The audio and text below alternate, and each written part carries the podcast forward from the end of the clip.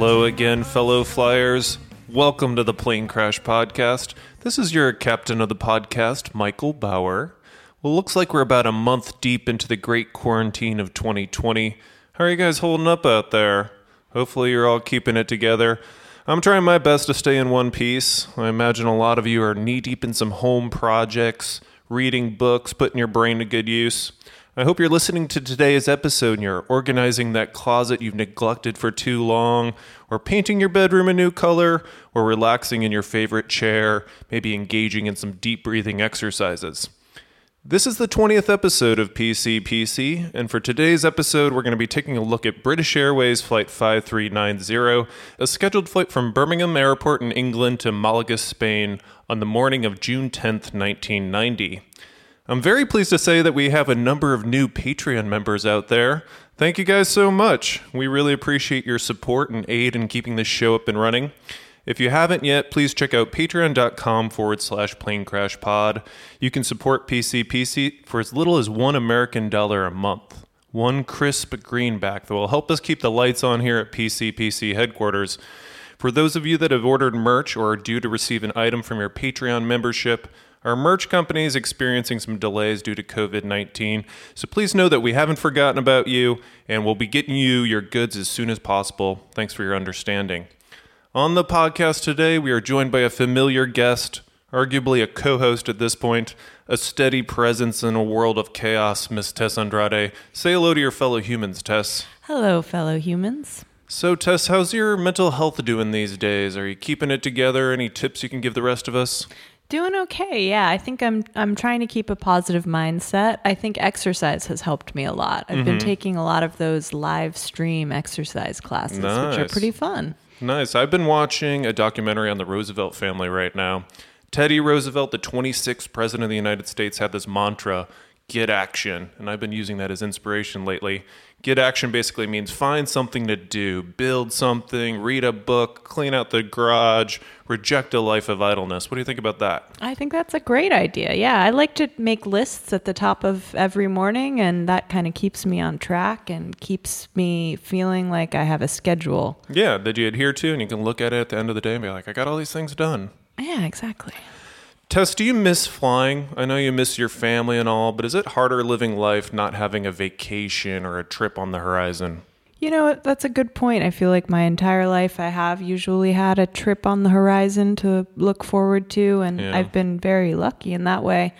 But I'm just kind of trying to take each day as it comes and um, try and focus on the present and Yeah. not fixate too much on the future. That's a smart way of dealing with that question. I think I personally miss flying. I miss having a fun travel event in my calendar. I always feel like if you have a vacation planned in the distance, it makes you work harder in the present. You're like, I can work hard now because I have this, you know, ray of light at the end of the tunnel. But I'm looking forward to a time that, that we can all plan vacations again. I feel like we'll get there. We just need to get through this moment and probably focus on today as you suggested. Yeah, and when this is all over, we'll uh, take a nice little trip to Aruba. Well, Tess, as I'm sure you know and everyone else is aware, the number of passengers flying has greatly dropped off due to the coronavirus outbreak. TSA in the U.S. just announced yesterday that only 90,000 people went through airport security across the nation on Easter Sunday 2020. On the same day last year, 2.4 million people flew on Easter Sunday. That's a 96% drop off between 2019 and 2020. Due to the lack of demand, American Airlines has offered its pilots early retirement or paid voluntary leave.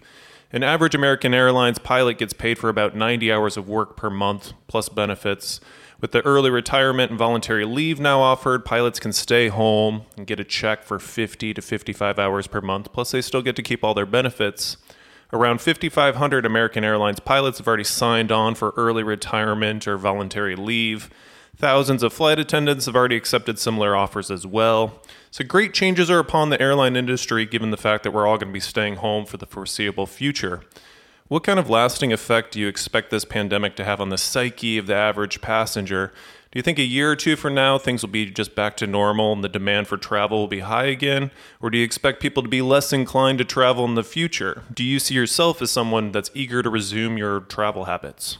Well, Michael, I think that life will return to normal to some degree. I mm-hmm. think people will get back into traveling. People love traveling, so they'll continue to do that even after all of this. But I do think that the bigger shift is going to be in how people approach traveling, how they think about it, the precautions they take. This has changed me for sure. I was never someone that was germ conscious, and yeah. I'm really going to approach day to day life differently. Yeah, no, I think you nailed the same points I was going to make. I think it's in our DNA as human beings to be explorers. So I think once we have a vaccine, experts say it's safe, and this cloud of uncertainty is lifted, humanity will be flocking back to airports to travel the world and take selfies next to the Acropolis once again. So I don't think the fire in the hearts of human beings to travel and see the world will be permanently extinguished. I think you nailed it, though. I do think how we travel will be forever changed. Maybe that just means having a package of antibacterial wipes on hand to wipe down your airport seat or your train seat if you're on a train.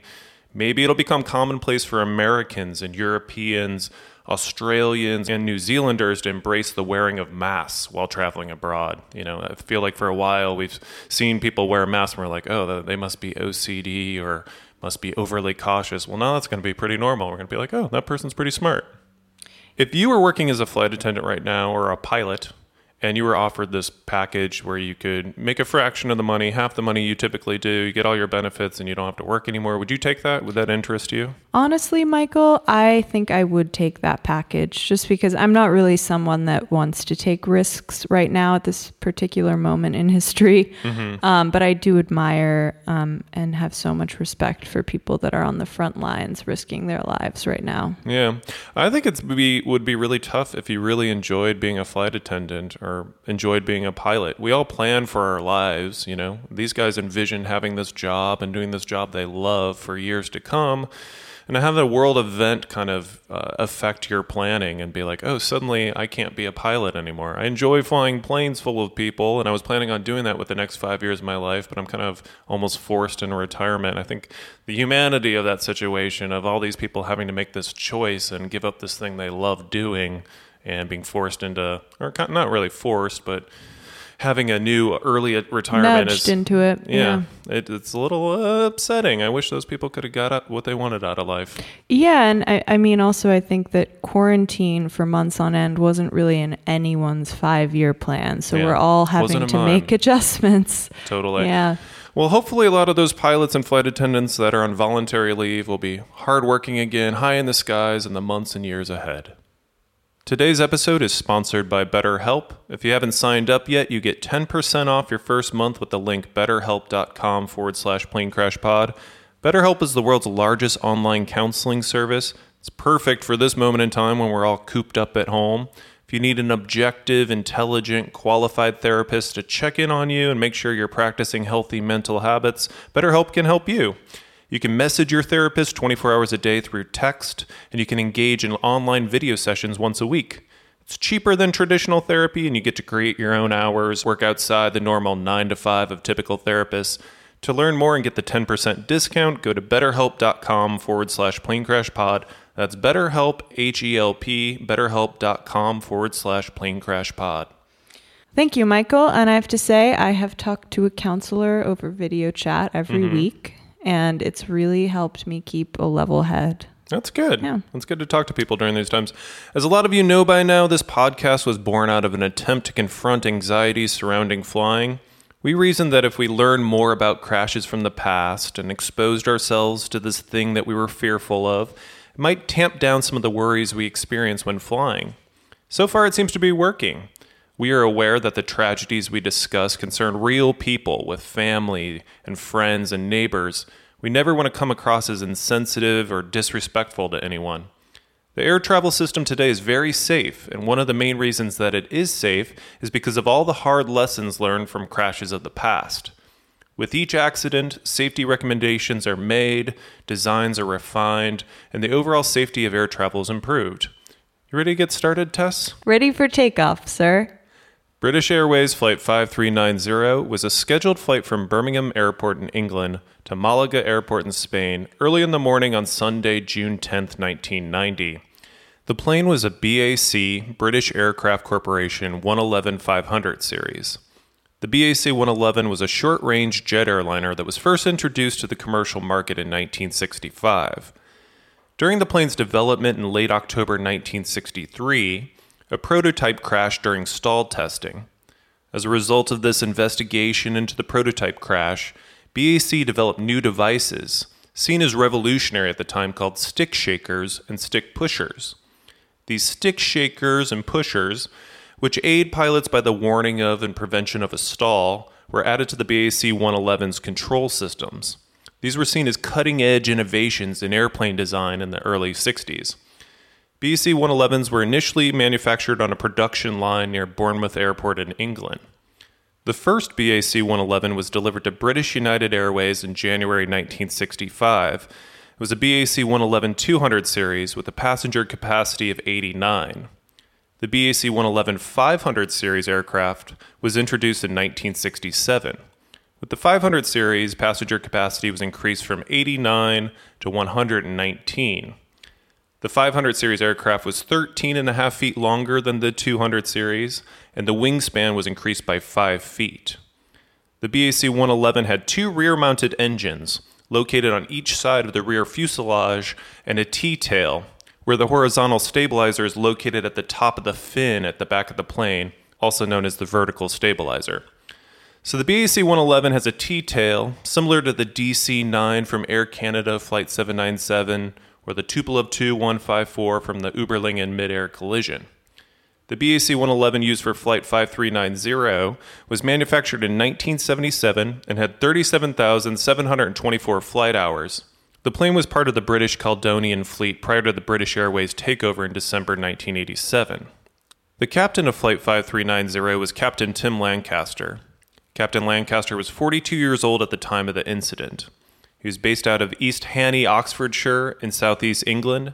Captain Lancaster had 11,050 flight hours, 1,075 hours flying BAC 111s. The first officer of Flight 5390 was First Officer Alastair Atchison.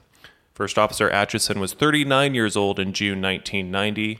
He had 7,500 flight hours, 1,100 hours flying BAC 111s. There were four flight attendants 36 year old Nigel Ogden, 33 year old Sue Prince, 37 year old purser or chief flight attendant John Heward, and 29 year old Simon Rogers. Flight 5390 had 81 passengers with a total crew of six for 87 human beings on board. Captain Tim Lancaster and the four flight attendants had flown with one another off and on over the years, so they were pretty familiar with each other. First Officer Atchison was new to the crew. None of them had met him before, so he introduces himself to the flight crew at the operations office when he arrives around 6:30 a.m. Captain Lancaster and his first officer then went over the pre-flight paperwork for flight 5390. Due to heavy air traffic in the skies above England in early June, when many passengers were looking to go on a summer vacation, the flight was delayed about an hour. Originally, the flight was scheduled for a 7:30 a.m. departure but the earliest takeoff time Flight 5390 could secure was 8:20 a.m., almost an hour past their scheduled takeoff. The weather that morning was good. The temperature was 59 degrees Fahrenheit, scattered clouds between 12 and 15,000 feet, light wind from the north. It was decided that the first officer, Atchison, would be flying the plane that Sunday morning. As the pilots were in the cockpit doing their pre flight check, Captain Tim Lancaster gets on the plane's PA and welcomes the passengers on board. He says to the cabin, You'll be pleased to know the weather is sunny and dry in Malaga, and we should be on our way shortly. The time is now just after 8 a.m., and both engines on the BAC 111 500 series are fired up. Our plane pushes off and taxis towards runway 33 at Birmingham Airport. A few minutes later, at 8:20 a.m., British Airways flight 5390 blasts down runway 33 at Birmingham Airport and lifts off the ground en route to Malaga, Spain. Shortly after taking off, Flight 5390 turns to the south. The flight plan called for taking airway W5 south, heading over southern England and the Isle of Wight, crossing over the English Channel and then above France before crossing over into Spain. After takeoff checks take place and are completed, two minutes after takeoff, the autopilot is activated. The Bristol Sector Controller of London Air Traffic Control Center clears Flight 5390 to climb to 14,000 feet. In the passenger cabin, the four flight attendants are preparing to serve passengers a meal. In accordance with British Airways operating procedures, control of the aircraft was transferred to Captain Lancaster after First Officer Atchison handled takeoff in the initial climb. Air traffic control gives Flight 5390 a few heading changes, which Captain Lancaster changes the autopilot heading control to adhere to. Air traffic control instructs the pilots to maintain a heading of 195 degrees and climb to flight level 230. The airspeed of the plane is increased to 300 knots. Captain Lancaster and First Officer Atchison point out various English towns below them. Captain Lancaster notices his village of East Hanney and comments, "I live just over there." Time is now 8:30 a.m., 10 minutes after takeoff. Both Captain Lancaster and First Officer Atchison release their shoulder harnesses to get comfortable after takeoff. The captain also loosens his lap belt to settle in for what everyone expects will be a nice and uneventful two hour flight to southern Spain. Flight attendant Nigel Ogden enters the cockpit and asks the two pilots if they would like some tea. Both pilots answer in the affirmative, and Ogden starts to exit the cockpit to get his captain and first officer some morning tea. At 8:30 a.m. on June 10th, 1990, 13 minutes after takeoff, as flight 5390 passes through 17,300 feet, Captain Lancaster is calmly staring out the cockpit window right in front of him, waiting for his tea, when a massive bang fills the cockpit.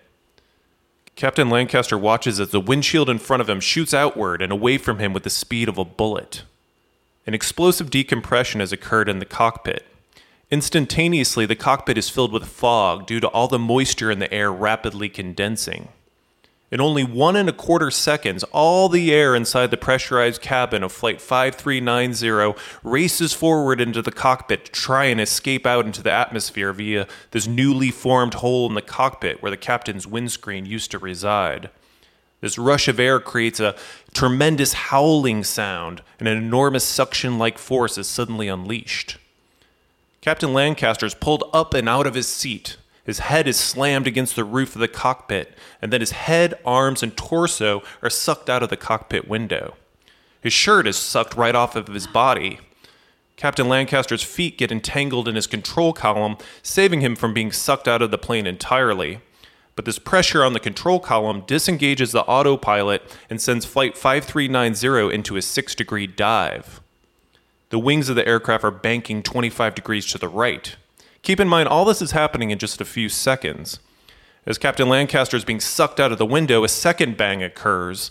The cockpit door is ripped from its hinges and slams into the radio navigation console, jamming the throttles in a forward position, pushing the plane's speed to 400 miles per hour, and preventing First Officer Atchison from being able to access the throttles. Flight attendant Nigel Ogden, that was just exiting the cockpit to get the pilot's tea, hears this massive bang and storms into the cockpit. Ogden jumps over the captain's seat and control column and grabs Captain Lancaster by the waist before he's completely sucked out of the plane. Pens, flight charts, papers, headsets, anything that wasn't tied down in the plane is now an airborne missile headed towards the front hole in the plane. Flight 5390 is now in a dive above London, blasting through some of the busiest airspace in the world, and a mid air collision is a serious threat. First Officer Atchison radios over Mayday, Mayday, London, this is Speedbird 5390. Mayday, Mayday, Mayday. London Air Traffic Control replies Air Speedbird 5390, London Control 132.8, Mayday acknowledge. The roar of the wind escaping the plane is too loud, and First Officer Atchison can't hear and thus doesn't acknowledge air traffic control. First Officer Atchison radios over again Speedbird 5390, Mayday, Mayday, Mayday, emergency depressurization on a radar heading of 195, descending to flight level 100. Again, air traffic control tries to communicate with Flight 5390, but it's too loud in the cockpit, and the sound of the wind drowns out their communication. Captain Lancaster's body is mostly outside of the aircraft. It's negative 17 degrees Celsius or around 1 degree Fahrenheit. The plane is blasting upwards of 400 miles per hour, and his head, arms, and torso are being slammed repeatedly against the outside of the fuselage. Blood is splattered across the side windows of the cockpit that are still in their frame.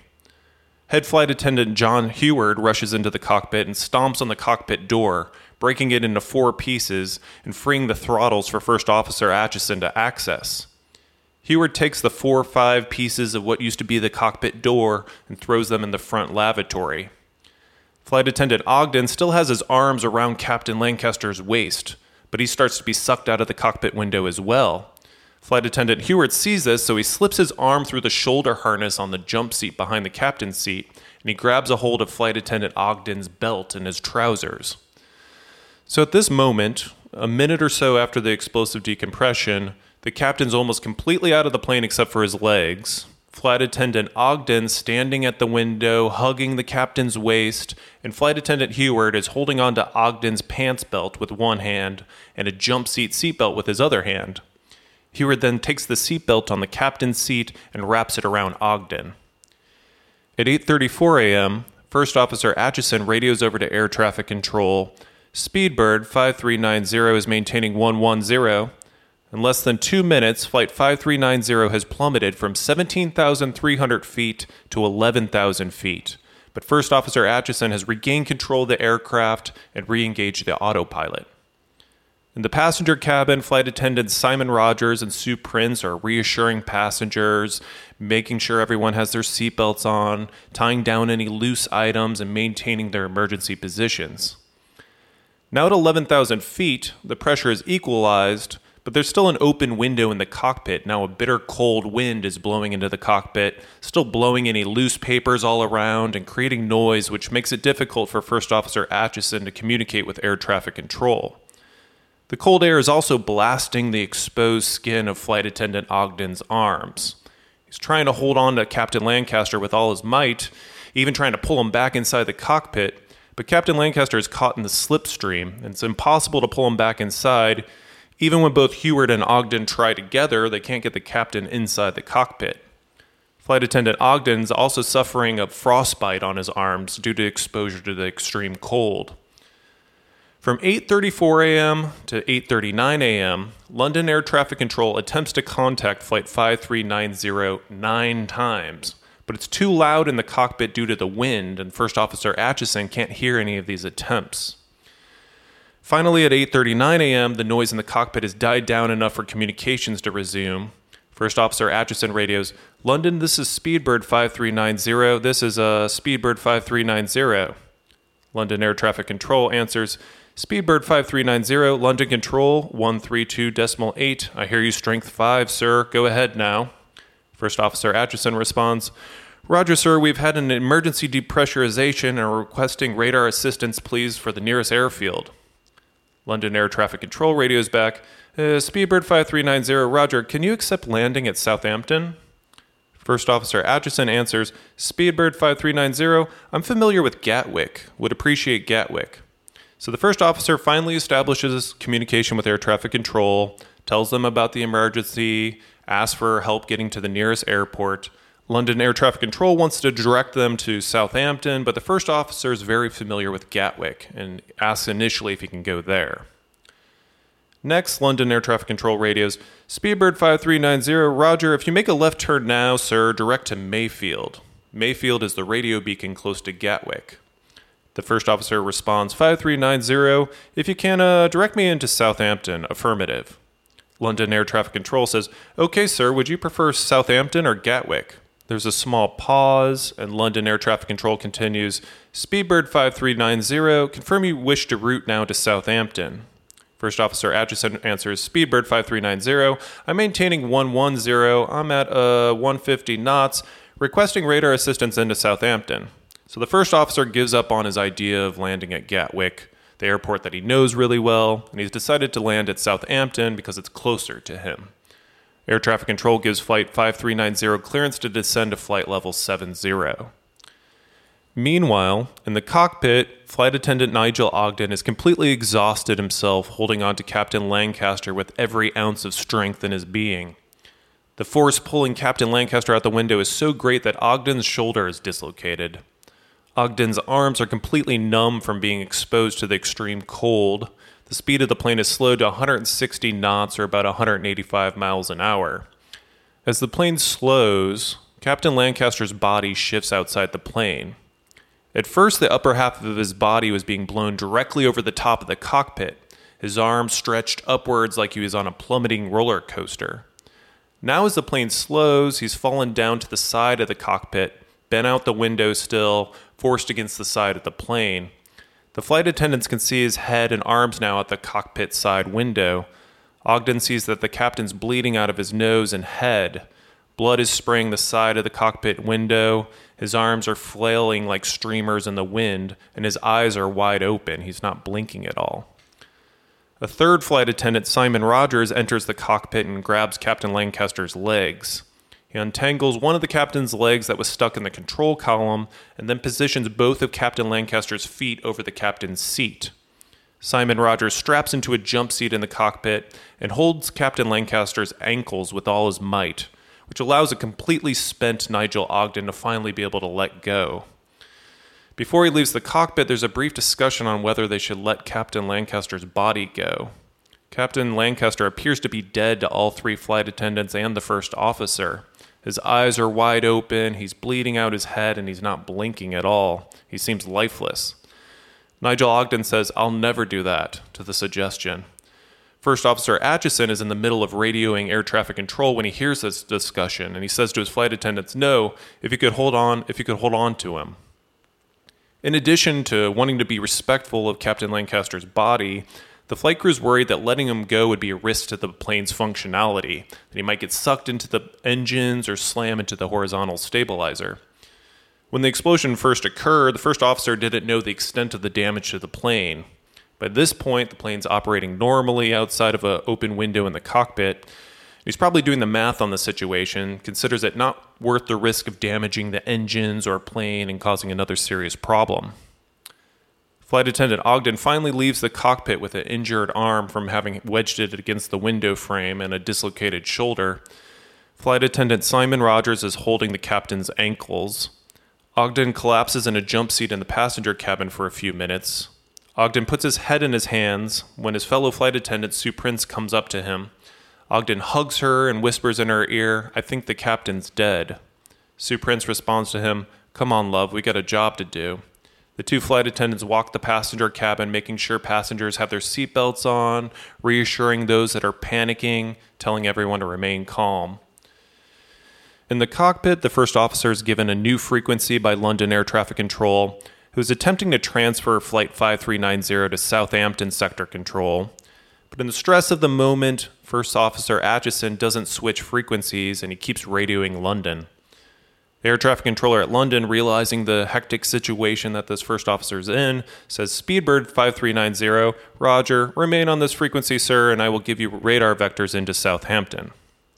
So the London controller is saying to himself, This guy's in an emergency. He keeps talking to me when I just gave him a new frequency. Instead of passing the buck, I can help him out so I don't so he doesn't have to switch frequencies.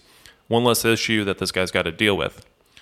First Officer Atchison gets on the plane's PA and tells passengers that the cockpit windshield had blown out, but the plane was now under control and that they would be landing shortly.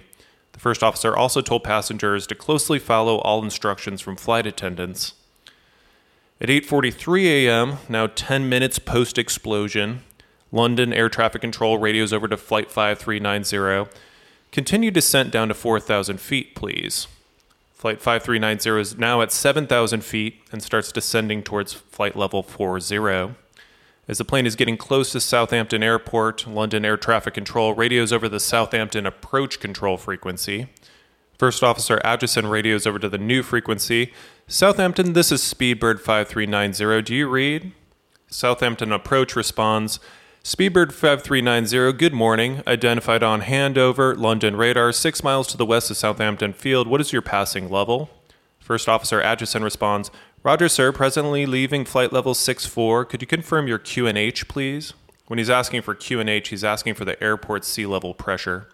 Southampton control radios back, Roger, my QNH 1019 millibars.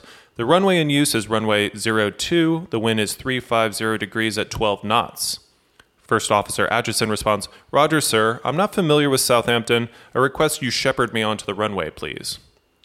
Now, generally, when you're in an emergency situation in the sky like this, you have one pilot flying the plane and one or more pilots flight engineers to help out by consulting flight manuals or checklists or charts. Usually, another set of eyes and ears are there to pick up on any mistakes and double check things to make sure nothing's being overlooked or incorrectly executed. While in Flight 5390, First Officer Atchison is flying the plane. His co pilot's half sucked out the window and incapacitated. There isn't a flight engineer. Because of this open window, all the charts, manuals, paperwork that might have been helpful has been flown out of the plane. First Officer Atchison now has to rely totally on his memory and trust his training and flying ability during this very stressful situation to get this plane on the ground. At 8:45 a.m., Southampton approach control radios over inquiring about the nature of the emergency. 5390, we've been advised it's a pressurization failure. Is that the only problem? First Officer Atchison responds, Er, negative, sir. The captain is half sucked out of the aeroplane. I understand. I believe he is dead. Approach control says, Roger, that is copied. First Officer Atchison continues, Flight attendants holding on to him, but uh, requesting emergency facilities for the captain. I, I, I think he's dead. Approach control responds, Roger, that is copied. Continue descent then at 2,000 feet. QNH 1019er. Make it a nice gentle turn at the moment. You're seven miles southwest of the airfield. It's 8:46 a.m. and Flight 5390 is passing through 5,500 feet. First Officer Atchison and Air Traffic Control then have a discussion about the length of the airfield at Southampton. First Officer Atchison wants a long runway and says that there's one at least 2,500 meters long. I am happy. Southampton Control tells him that the longest runway they have is 1,800 meters long, and First Officer Atchison tells him that it's acceptable to him. At 8:48 a.m., First Officer Atchison asks, "Do you have an ILS instrument landing system frequency?" The first officer is hoping he'll get both a center line and a glide path guidance to the runway. Southampton approach radios back negative. I have a VOR, but it'll be radar vectors on the visual final. First Officer Atchison replies, 5390, thank you very much. We are three greens, flaps 45, so I'm set up for an approach, but make it please very gentle. Approach responds, yes, I will do. Indeed, you are number one in traffic. Captain Lancaster is still hanging out the window, and flight attendant Simon Rogers is holding on with all his might to the captain's ankles. At 8:50 a.m., approach control radios. Speedbird 5390 is 9 miles from touchdown. You are clear to land. The wind indicates 020 degrees, 14 knots. Descend to height 1500 feet on the QFE 1017. First Officer Atchison responds, Roger, sir, descending to 1,500 feet. Talk me all the way down. I need all the help I can get. It's a bit hazy out, so First Officer Atchison can't see the runway yet. For the next five minutes, the approach control operator at Southampton gives his full attention to Flight 5390, providing updates every 30 seconds. Approach says, You'll be able to stop on the runway to evacuate the aircraft on the runway. You are number one. You are clear to land. Then approach adds, Your range now is seven miles from touchdown. You are on the extended center line. Your range is at six and a half miles. You are clear to land. You are on the final approach track. 5390, turn left 5 degrees. You are 5 miles from touchdown. Continue your descent at the recommended rate for a 3 degree glide path. Controller's doing a great job, just calming the first officer down, giving him a confident voice in his ear to guide him to the airport. At 8:53 a.m., approach radios. You are lined up. You are cleared to land. First Officer Atchison responds, 5390, thank you, I have the airport in sight. At 8:55 a.m., British Airways flight 5390 lands safely on runway 02 at Southampton Airport. Approach radios over. Speedbird 5390, fantastic approach. You may shut down on the runway and leave the frequency. First Officer Atchison responds 5390, thank you. That's the end of the air traffic control communications. Relieved passengers exited the front and rear of the plane via the air stairs. A fire truck was on the scene immediately and backed up to the nose of the plane to assist with getting Captain Lancaster's body back into the cockpit. Shockingly, as he was being pulled back into the cockpit, Captain Lancaster regained consciousness a bit and asked, How high are we? A fireman responded, About four feet six inches, mate, but don't worry about it. Captain Lancaster was rushed to Southampton General Hospital, where he was found to suffer from a broken arm, broken wrist, broken thumb, extensive bruising, frostbite, and shock. Flight attendant Nigel Ogden had a dislocated shoulder, frostbite to his arms, face, and left eye. Those were the only two injuries on Flight 5390. All 81 passengers and six crew members on board survived. Thankfully, the incident on board British Airways Flight 5390 didn't lead to a single loss of life. However, the situation was extremely dangerous, and if not for the courageous efforts of First Officer Alastair Atchison and the rest of his flight crew, we could easily be telling the story of a crash that led to the death of 87 human beings. So, what exactly happened? Why did this windshield or windscreen fail? How did something like that occur? Well, to understand what took place, we have to go back two days earlier to Friday, June 8th, 1990. Inside a hangar at Birmingham Airport is the BAC 111 that will be used for Flight 5390 the following Sunday morning. The plane is scheduled for maintenance for a few issues, one of which is the replacement of the captain's side forward windscreen. On a previous flight, a captain noted in an air safety report that he witnessed darkening and bubbling at the bottom left side of the windscreen. It appeared as though the windshield wasn't sealing completely and pressurized air was escaping during the flight, so maintenance decides that the windscreen needs to be replaced. The design of the windshield for the BAC 111 is problematic. It doesn't have a plug fit. If you remember from United Airlines Flight 811, that flight that had an explosive decompression due to a cargo door opening at a high altitude over the Pacific Ocean, that cargo door closed from the outside and then locked with an electronic latching mechanism. So if that locking mechanism fails, the door was going to blow open because it didn't have a frame that it was pressed up against during the times that the plane was pressurized. It was completely dependent on that latching mechanism working to keep the door sealed. One of the safety recommendations from the United 811 flight was that cargo doors should be designed to have a plug seal, meaning the cargo door should close from the inside against the frame instead of closing from the outside, this makes it so when the plane's pressurized, that internal pressure pushes against the door from the inside, against the door frame of the plane.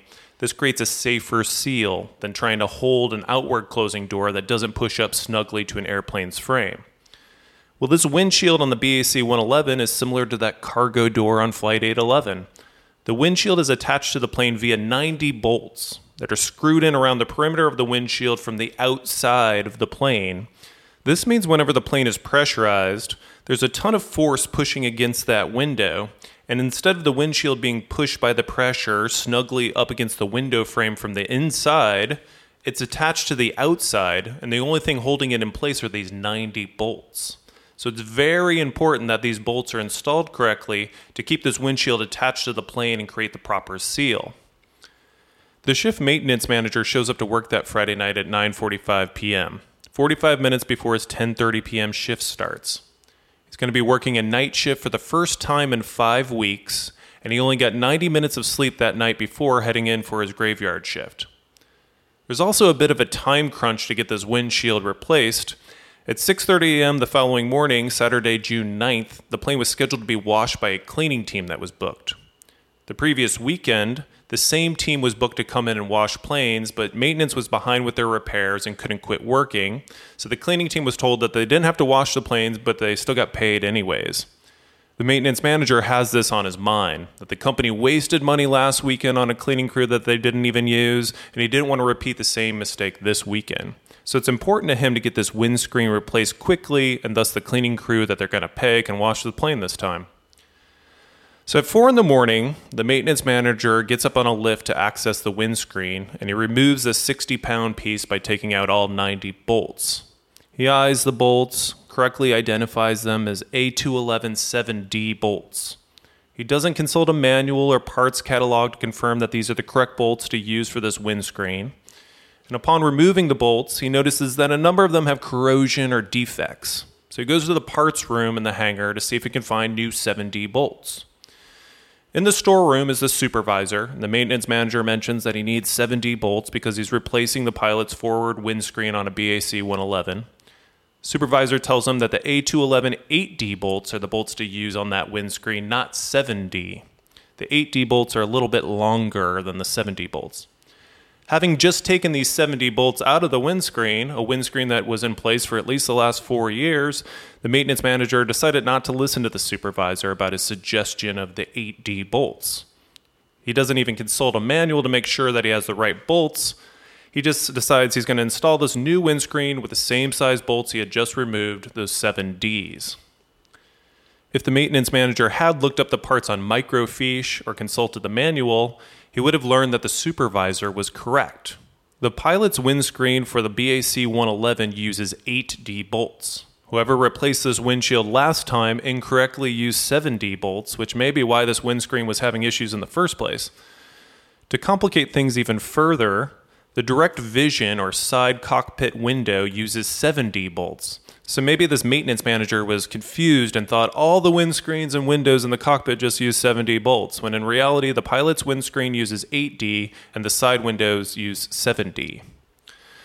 So our maintenance manager decides he's going to use the 7D bolts. At the storeroom, he looks in the 7D bolt drawer and he only finds four bolts. Not enough. There's a parts carousel in another building at Birmingham Airport. So at 5 a.m., he hops in his car drives across the airport in search of more 7D bolts. At the spares carousel, the place is very dimly lit, and our maintenance manager forgot his reading glasses.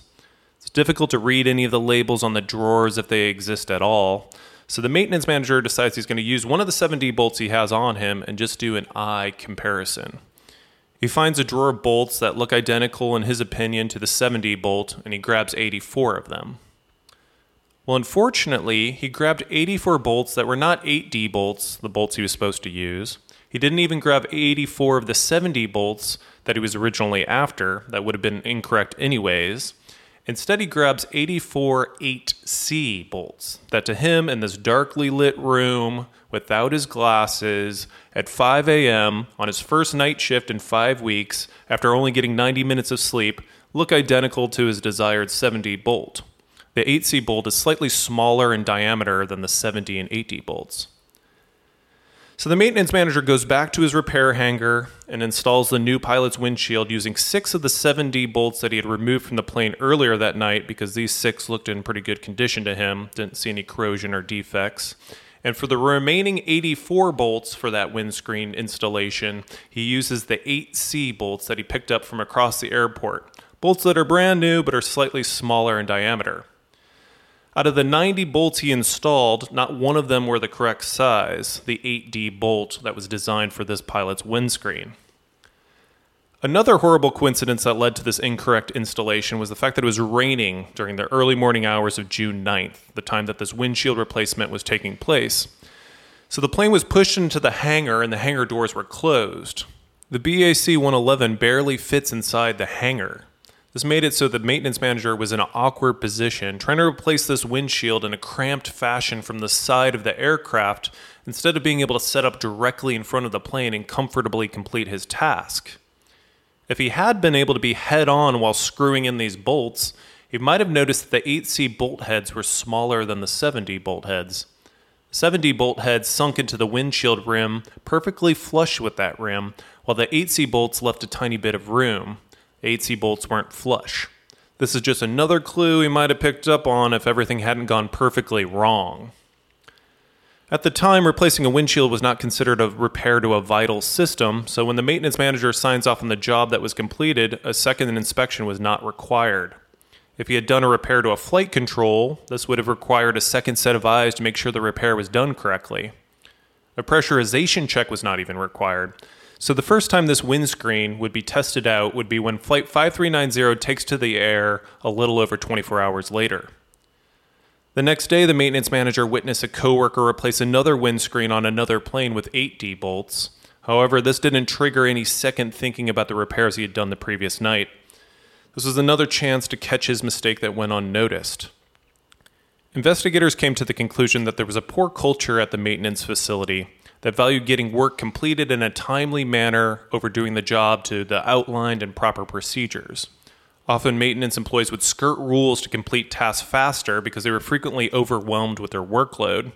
The maintenance manager that worked on the plane that was used for Flight 5390 ignored procedure, bypassed the manual, and was dismissive of his coworkers' advice, and he didn't even see these errors as unusual. This casualness was just embedded in the job at the time.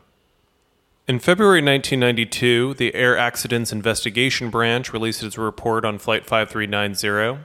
In the report, the causes of the incident are as follows Number one, a safety critical task, not identified as a vital point, was undertaken by one individual who also carried total responsibility for the quality achieved, and the installation was not tested until the aircraft was airborne on a passenger carrying flight. Number two, the shift maintenance manager's potential to achieve quality in the windscreen fitting process was eroded by his inadequate care, poor trade practices, failure to adhere to company standards, and use of unsuitable equipment, which were judged symptomatic of a longer term failure by him to observe the promulgated procedures. Number three, the British Airways local management, product samples, and quality audits had not detected the existence of inadequate standards employed by the shift maintenance manager because they did not monitor directly the working practices of shift maintenance managers. So, how did the incident on British Airways Flight 5390 make flying safer?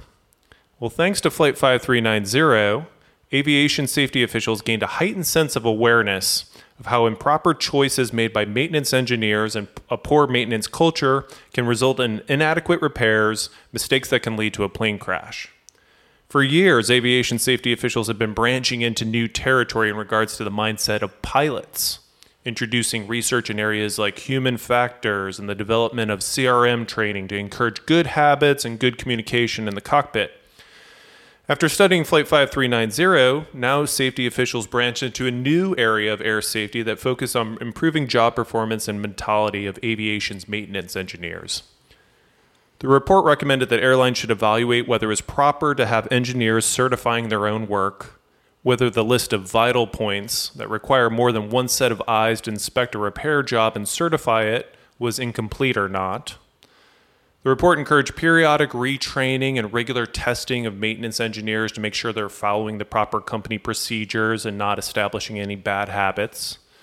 The report stated the importance of using corrective glasses by engineers when needed, and the report called for British Airways to review their quality assurance policies to make sure the job performance of maintenance engineers was held to a high standard in the future. Well, Tess, let's bring Tess into the discussion. What did you think about the story of Flight 5390? Anything pique your interest? Well, Michael, I found this story to be just completely unbelievable and unreal. I kept trying to picture it in my mind, and I was having trouble getting a full picture of it. Um, the thing that really struck me the most was just how heroic everyone was in the cockpit. Yeah. Everyone really rallied together to save uh, this Captain Lancaster, and mm-hmm.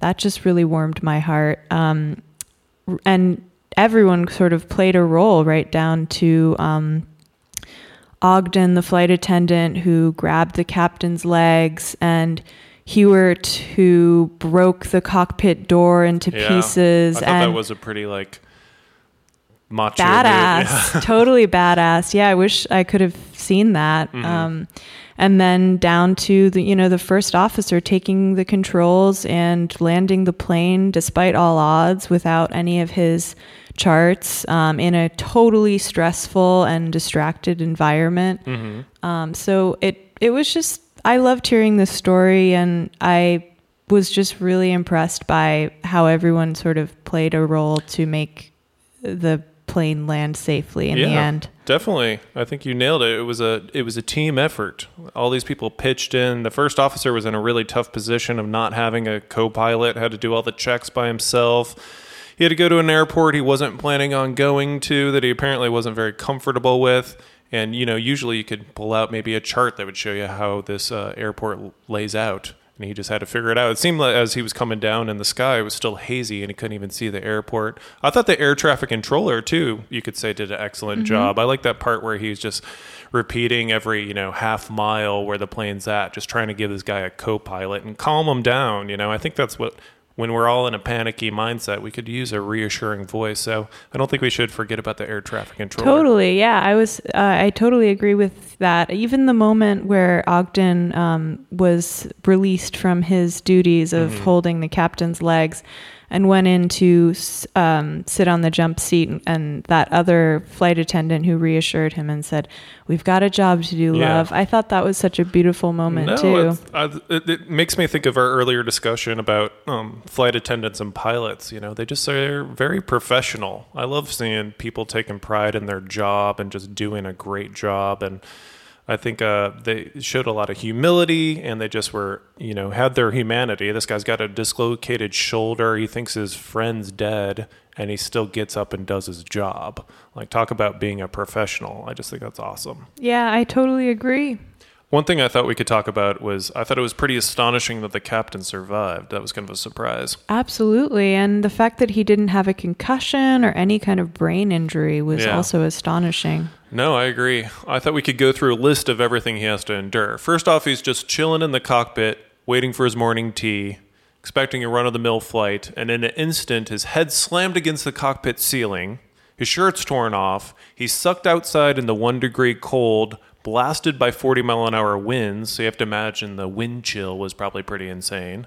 He's stuck in the slipstream, so he can't even breathe. And if, even if he could breathe, it's at 17,000 feet. Not a lot of oxygen at 17,000 feet.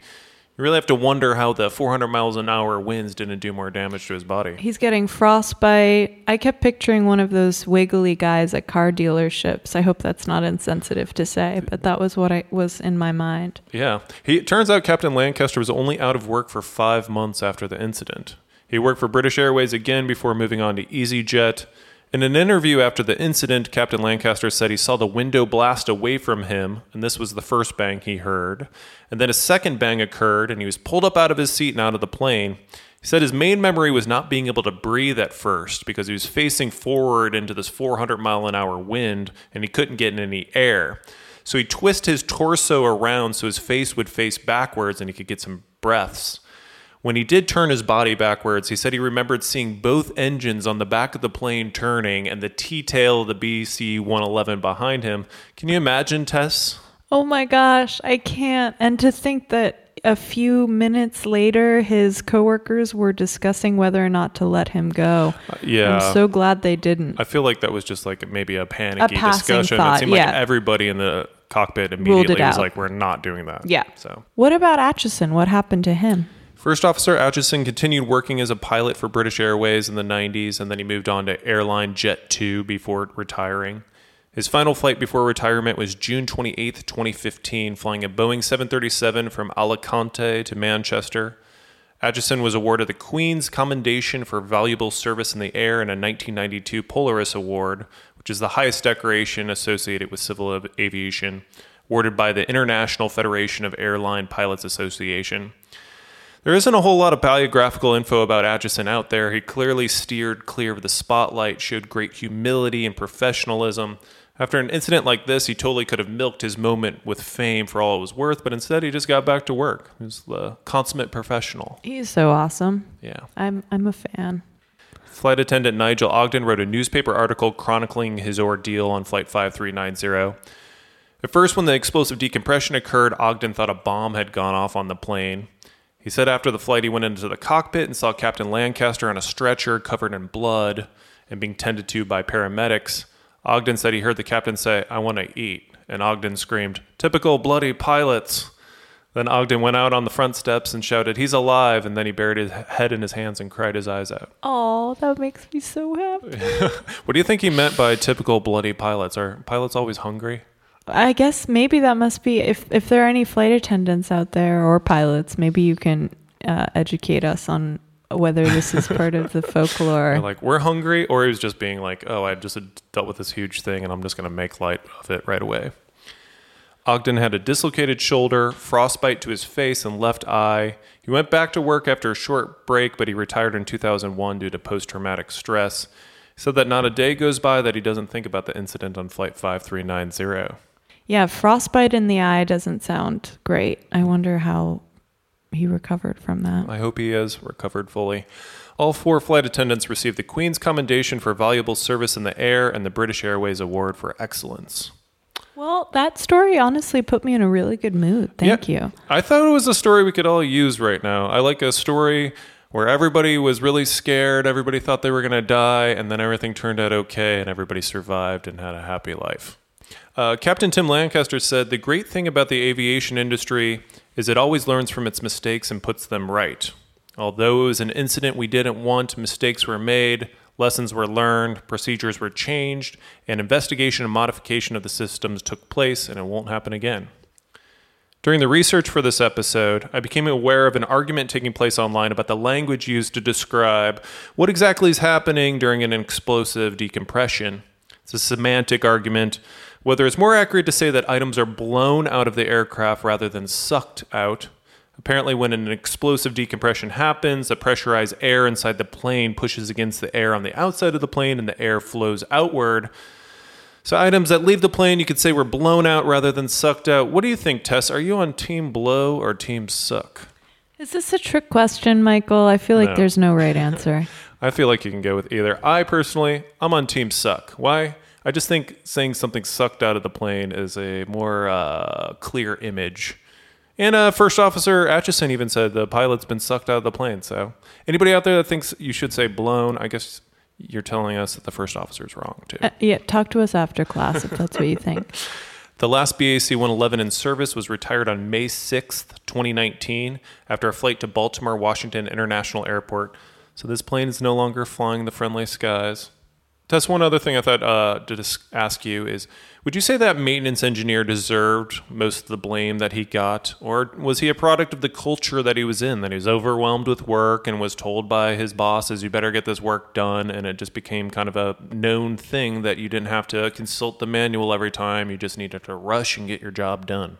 Well, Michael, there's no question that he made a mistake, but at least, you know, we're now aware of that vulnerability in the maintenance world and we can train maintenance workers to do better in the future. Yeah, definitely. I also thought like the design of the windscreen yet again was something we had to think about that it could have been much better if we could just install that windscreen from the inside to be a plug-in windscreen. So he was a product of the culture, you know, he was told get all this work done quickly and you know, he did have an opportunity. I thought the biggest opportunity was when the supervisor was like, "Hey, those use 8Ds." And he's like, uh, "I'm just going to use 7Ds anyway." Right. But now we know. It was a good it was a good lesson that we learned. Yeah, I'm sure if he knew what the result would be, he wouldn't have. Yeah, he didn't do it maliciously. He just was in a rush. He was tired. He didn't have his glasses, and he made a mistake. And mistakes happen. But from this mistake, it's going to prevent future mistakes. Right. Well, I think that's going to do it for British Airways Flight 5390. Tess, do you have any favorite aviation themed movies? Well, I just watched Fearless. That's a great movie. That's it's actually so list. good. Yeah. Yeah. You've seen that one, right? I have, yeah. I put together a little list for listeners if they're at home and missing flying through the sky Aw. during these past couple weeks at home. Now you can watch some movies about aviation and live vicariously. All right, let's hear him. First one's Airplane, the timeless comedy classic released in 1980. Has to be the best airplane themed movie out there. It'll make you smile I too. shockingly haven't seen that. Well, you so need to see that. First on my list too. I also have uh, Air Force One with Harrison Ford as president. Okay. Harrison Ford's my favorite celebrity. I like when he punches the bad guy and tells him, "Get off my plane." Yeah, you have a bit of a crush on Harrison Ford, don't you? I do. Uh, Fearless with Jeff Bridges, the one you just mentioned. That's a Mm-hmm. great one. That was inspired by United Airlines Flight 232 that we covered. Yeah, I'll never look at strawberries the same way after that movie. Next, we have a Top Gun. That was a favorite of mine when I was a kid. okay. Catch Me If You Can. Oh, that's a great one. Who hasn't fantasized about being Leonardo DiCaprio in that film? He Every seems so single suave. day. Yeah. Last, lastly, I'm going with Castaway. I like that scene at the end when Tom Hanks is back on an airplane and he's been rescued and he has his little glass of ice. That's a Whenever I see one. that little glass of ice, it really makes me like wish I was having a cold cocktail in the sky. Mm, delicious. That's kind of like the best part of being on a plane is when you get drink service. Oh, definitely. Everybody's looking forward to that. Where you're like safely at cruising altitude and then you get a nice iced drink. Who doesn't like that? Right. Uh, I did notice you excluded Snakes on a Plane from your list. That should be on the list. I didn't have it on the list. Watch Snakes on a Plane. That'll make you laugh. Airline routes have been greatly reduced during this time of quarantine. American Airlines announced nonstop flights between New York and Los Angeles will resume on April 16th. Only six flights will be scheduled per week. American also will fly from New York to Chicago, New York to Boston, New York to Dallas. There's one daily flight American flies from Los Angeles to Honolulu right now. Southwest Airlines released a new schedule from June 6th to the 27th. Southwest will be operating 50% of its flights during this period, still 2,000 flights a day. Southwest will also resume flying to Honolulu, but if you do fly to Hawaii at this time, all visitors are required to quarantine for 14 days. United Airlines is still operating a number of international flights if you're looking to leave the country. United operates flights from Newark to Frankfurt, Newark to London, Newark to Tel Aviv, San Francisco to Tokyo, San Francisco to Sydney, and a number of flights from Houston to Mexican cities. JetBlue's only operating out of Boston, LAX, Long Beach, JFK, Newark, San Francisco, and DC. So routes have been greatly reduced, but if you have an emergency and need to fly domestically or get out of the country, you still can. Tess, any chance you'll be disregarding common sense and going on a vacation in May or June? You know what, Michael? It really depends on how much you annoy me. Um, I may have to leave the country if it gets bad, but otherwise, I'll probably just hunker down. That time you had to leave during a pandemic because I was so annoying. I'm just kidding. Well, I'm glad you're probably not going to go anywhere. I'm glad that you have a tight hold on your marbles right now. I'll be honest, wacky stories in airline news have dried up as of late, so I was looking into some stories from the past, and I discovered in August 2018, on an Aeroflot flight from Moscow to Tel Aviv, a young man became enraged after misplacing his cell phone. He confronted flight attendants, accusing them of stealing his device. At one moment, he screams at them and says, Where did you put it? I will F you up. Then the young man proceeds to take several swings at a flight attendant before being restrained by a fellow passenger. The young men then attempted to headbutt flight attendants, but was fortunately unsuccessful. Turns out the man had been drinking heavily the entire time, and the phone apparently was in his possession the entire time. The man oh was God, that's embarrassing. the man was turned over to Israeli police promptly upon touchdown in Tel Aviv. Tess, have you ever been in a similar position where you've lost an item mid flight and become convinced that a flight attendant had stolen it from you? it happens every time I fly, Michael. Do you threaten them with violence? The item's always different, but um, yeah, it always happens. Uh, the, and the headbutt is also my preferred method of violence. Well, I won't be messing with you. Lastly, in April 2020, a 64 year old Frenchman was surprised by coworkers with an unplanned trip on a military jet. Apparently, the 64 year old showed up at the airbase for what he thought was going to be a company party and was completely unaware of what his fellow workers had planned for him. Upon learning that he was about to fly through the air in a military jet that reaches speeds above 800 miles an hour, he became very stressed and experienced an elevated heart rate. Despite his nervousness, the man went through with the joyride. When the plane reached 2,500 feet and the pilot started to climb, the man panicked and reached out for something to grab onto. Well, it turns out, in his panic, that he grabbed onto the ejector seat button. The man was flung into the air and parachuted down thousands of feet to Earth, landing eventually on, alongside the German border. Tess, if you're planning anything similar for me, can I just state now, not interested. not interested at all. You're going to eject yourself as well. Yeah. It sounds like a nightmare gift, right? Like, surprise, you get to do this really stressful thing. Like, it sounds, I can't believe somebody planned this. I like that that's what you're fixating on and not the fact that he ejected out of the fighter plane. Leaves fine. I'm just saying in the future, buy me a nice blender, a watch, or something. Skip the whole fearing for my life aspect of the gift and just give me something functional. Okay. One question is how did he deploy the um, parachute? Is that is it just automatic? I don't know. It must that, have been. wasn't in the story. Maybe that, or he just like found something. They said, if there's any issue, pull this. And he, pulled, he hit something, and it was just. I'm so glad he what a was hell okay. of a day, man! You, like he had to go home and talk to his wife and be like, "Met up for a company party. I apparently had to get a, on an 800 mile an hour jet, and then I got scared and accidentally hit the ejector button, and then I had to plunge 2,500 feet down to earth in a parachute. Yeah, right. What's he, for dinner? He was already stressed out in the plane, and he probably ended up even Oh man, in Well, a worse state up in the air. He overcame, though. He did that. He probably will always have that memory and story. Well, I think that's going to do it for today's episode of PC PC. Thank you to Tess Andrade for uh, helping us out today, being a guest and being producer of the podcast. Anything you want to say to the people before we go? Thank you so much for listening to the podcast. Thank you for supporting us on Patreon and tuning in on Twitter to talk to us when we're lonely. And thank you, Michael, for all the work you do. Thank you for all the work you do. Uh, thanks to our Patreon members. It's been really cool to have people become Patreon members and help support the uh, podcast. If you go to patreon.com forward slash plane crash pod, you can become a member as well. Check out uh, our website at plane crash planecrashpod.com. We love reviews. We haven't talked about reviews at all in the past couple episodes, but we still love them. So send them in if you can, and go to our Twitter too at Plane Crash Pod. I hope you're all staying strong out there, using this time to uh, better yourself, exercising, reading books, taking care of your loved ones, trying to stay calm and in a good mindset. We're going to be okay. We're going to, you know, go through a painful time. This is an unusual world we're living in, but we're all doing it together. And I'm going to keep on working hard at what I can. I hope you're working hard at what you can. Take care of your friends and family and neighbors, and we'll get you a new episode pretty soon. Thanks again, guys. I love you guys. I'll talk to you soon. Love you guys.